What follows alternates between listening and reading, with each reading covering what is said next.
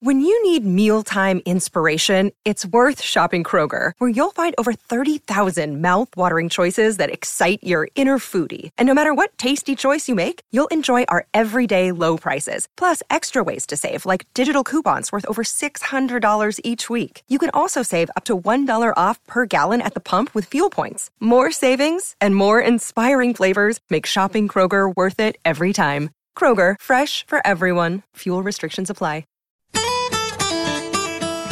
sharing ideas about money. This is Share Radio.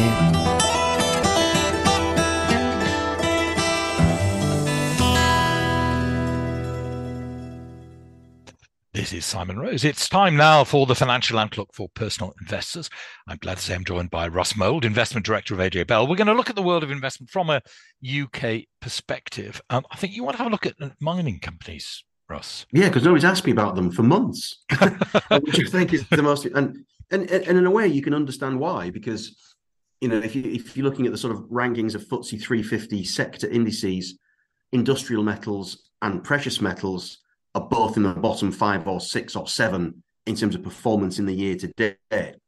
Um, and I guess you can sort of see that from an industrial metal perspective because copper's gone nowhere, aluminium, tin, lead, none of them have really have really done anything because I guess largely of uh, fears over the Chinese recovery and the wider economic outlook. And all of but the precious metals, we know that gold is is back near two thousand dollars an ounce, and the shares still aren't moving. And I think hmm. it it in the case of the industrials are therefore it's recession worries.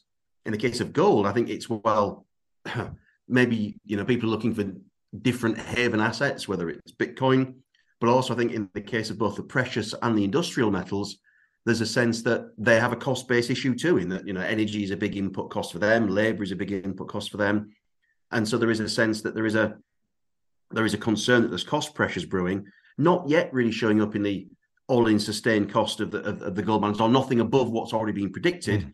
But their all-in sustaining costs or their AISCs are, are, are generally going up. So that's been another market concern, and I guess that's why these things haven't done so well. you know, you look at Standard Chartered today its numbers haven't gone down that well. The, the shares have been thumped because of a, a write down on a, on a, on a Chinese uh, holding, Bohai Bank.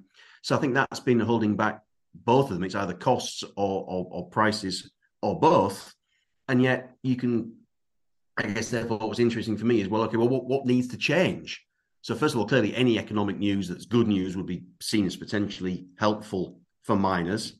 Um, from the industrial metals, for the precious metals, I guess you can always say that they're what you have just in case everything else goes wrong. So it's mm quite nice not to see them doing doing well, I suppose. But gold is creeping higher all the same.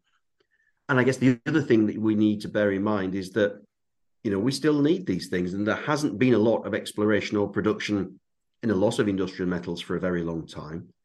And then, so if you get an industrial recovery, that would be potentially uh, interesting. You have the renewable story if you buy into that, particularly for things like copper and electric vehicles.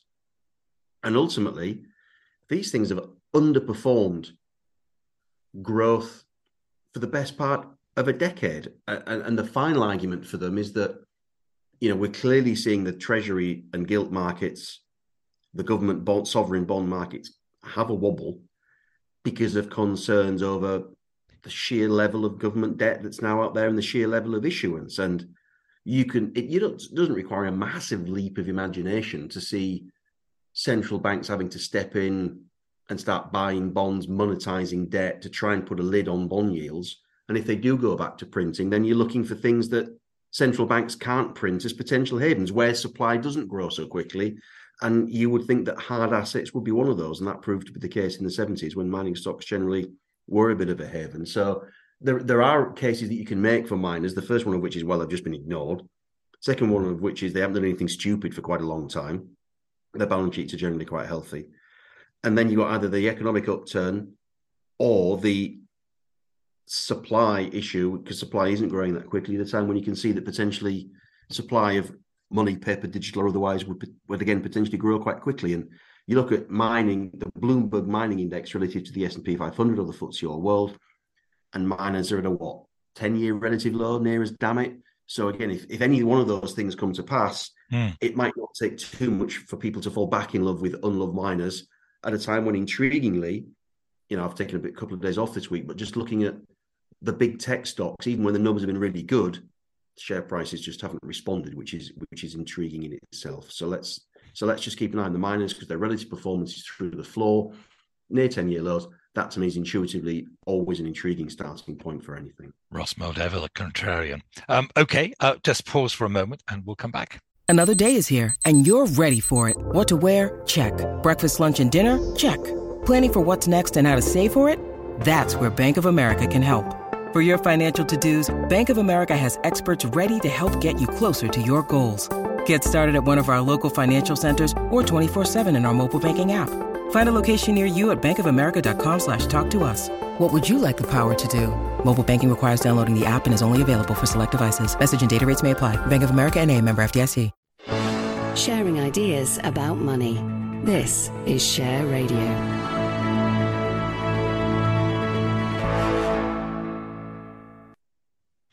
This is Simon Rose, and you're listening to the Financial Outlook for Personal Investors, where I'm talking to Russ Mould of AJ Bell. Um, Russ, I mean, I know the Chinese have sort of really jumped the gun with everybody. I mean, they seem to have cornered the market in quite a lot of the rarer um, minerals yeah, and metals that are needed for the yeah, renewables industry. Lithium, a lot of the world's lithium refining supply. So that, that's and that's very tricky for for a Western investor, therefore, to, to access. I mean, and, yes. and how to play mining stocks is obviously you've you've got the mega caps, and then you go all the way through the market cap range, all the way through to the sort of twinkles in the milkman's eye, as it were, in that they're, they're yes, every sort of every private investor knows. Yes, every private investor knows when you get down to the tiddlers, you've got to be really careful about how you pick them. Yes, yeah, and and I think you know if you look at the mega caps, you've got to know what you're getting yourself into. You know, Rio Tinto is basically an iron ore player, Antofagasta is basically a copper player. Hmm. Anglo's is a little bit more diversified, Glencore, Ditto, but you still know what they're that their, their, major major major commodities are, and that they're the safer way of going about it. And and clearly, the further down the market cap you get, the higher the risk you get. And you know, somebody who was a trained as a fund manager at a value house and was always taught well the definition of a, of a, of a mine is a hole in the ground with a liar at the top you know you've got to be very careful and your your your, danger with the juniors and i'm not mm. going to besmirch anybody's reputation here is that sometimes they need an awful lot of money to get these projects off the ground. So as a as an investor, even if yes. you're right, you can be diluted down so horribly. So you probably need a basket of things. You probably need to be involved with some of the mega caps. If you do want to go down the small caps, you need a wide range of them, and you need to look at management's track record. You need to look at balance sheet and how much money the projects are going to need, and you need to look at where they're operating. Because as we've seen in the past, you can either end up with a military coup confusing matters no mm-hmm. end, or you can end up with resource nationalism and the local government understandingly wanting a bigger slice of, of the action through tax. So you've got to be very, very careful where you play. You know, where aren't there resource nationalism issues? Well, places like Canada and Australia. But then equally there, you have a lot of legislation trying to stop people knocking holes in the Earth's crust. So it's it's, it's never quite as straightforward as it, as it seems with these things. But when they catch light, as we've seen in the past, they really, really do catch lights. But you, you do need to do your homework on what they produce and where and also what the balance sheet is just to make sure they have resource, which clearly shouldn't be a problem with the with the big ones. Again, because they have they got such a fright with all the M and A that went wrong ten or fifteen mm. years hmm. ago, and the big projects that have, have proved troublesome. They really haven't done anything silly with money for a long time. Their balance sheets are pristine, so we do have a bit more downside protection there than we perhaps should have had normally. So it sounds, unless you're an expert in the smaller mining stocks or really know what you're doing, you're doing best sticking with the majors and just being patient?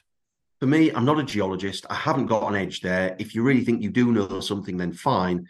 But overall, I'd be inclined to play safe. You'll get an awful lot, if things do go well, you'll get an awful lot of operating leverage into the metals prices anyway. And that should probably do you perfectly. And also, some of the big fish will then start throwing even bigger dividends and buybacks at you. So I, I you can make life exciting for yourself. And if that's what you want to do, then fine. But do please bear in mind that AIM is about 3% of the UK's market cap. Mm. So anything that you have above that as a percentage of AIM stocks means you're inherently taking more risk. So you've just got to be very, very aware of what you're letting yourself in for. So by all means, have a you know sex, drugs, rock and roll portion of your portfolio, but be aware that just be, make sure that you can afford for that to go down a long way and it doesn't make a profound difference. But obviously, if it really goes well, it, it could go very well. But yeah, you've got to be very, very, very careful there. Russ, thank you very much indeed. That's Russ Mould, Investment Director of AJ. Russ will be back with me in a fortnight to discuss the financial outlook for personal investors. sharing ideas about money. This is Share Radio.